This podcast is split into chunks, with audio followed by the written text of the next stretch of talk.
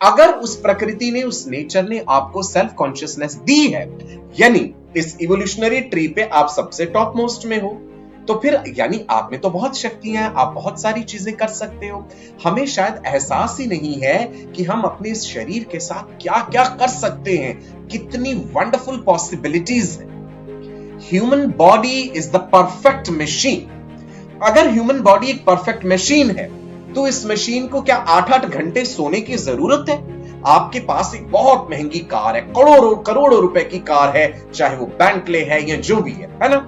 और मैं कहूँ कि भाई, ये कार ना छह सात घंटे चलती है, उसके बाद आठ घंटे गैराज में खड़ी कर दो, इसको रेस्ट करने दो। आप कहेंगे, फ़ायदा क्या हुआ करोड़ों रुपए खर्चने का? इतनी महँगी कार और आठ आठ घंटे इसको गैराज में खड़े रखो। The same applies to human body human body is the perfect machine तो क्या हमारी इस मशीन को आठ घंटे सोना पड़ेगा?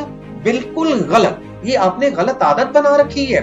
आपको दो या तीन घंटे का भी रेस्ट कह लीजिए या स्लीप कह लीजिए इनफ है। समझे आप मेरी बात? सही बोला मैंने कि नहीं बोला? बताओ।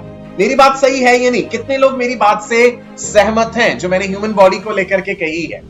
बताइए जी। हाँ जी, सोनाली कह रही है, जी एक्सेलेंट वर्ड्स ग्रेट सो अपने शरीर की शक्तियों को पहचानिए बेटा.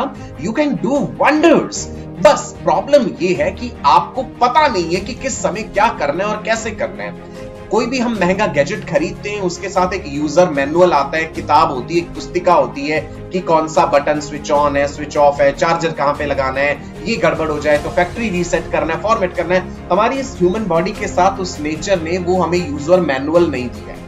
वही गड़बड़ हो गई है। तो हमें पता नहीं कि इस्तेमाल कैसे करना है। एक सच्चा गुरु ही आपके लिए यूज़र मैनुअल साबित होता है। हमेशा ये बात कहता हूँ, एक सच्चा गुरु ही आपको ये बता सकता है कि कहाँ आपकी कमियाँ हैं, किस चीज़ को कैसे करो तो फिर कमाल ही हो जाएगा। चलिए जी, कहते हैं, जीवन में कुछ करो तो विशेष करो, है ना?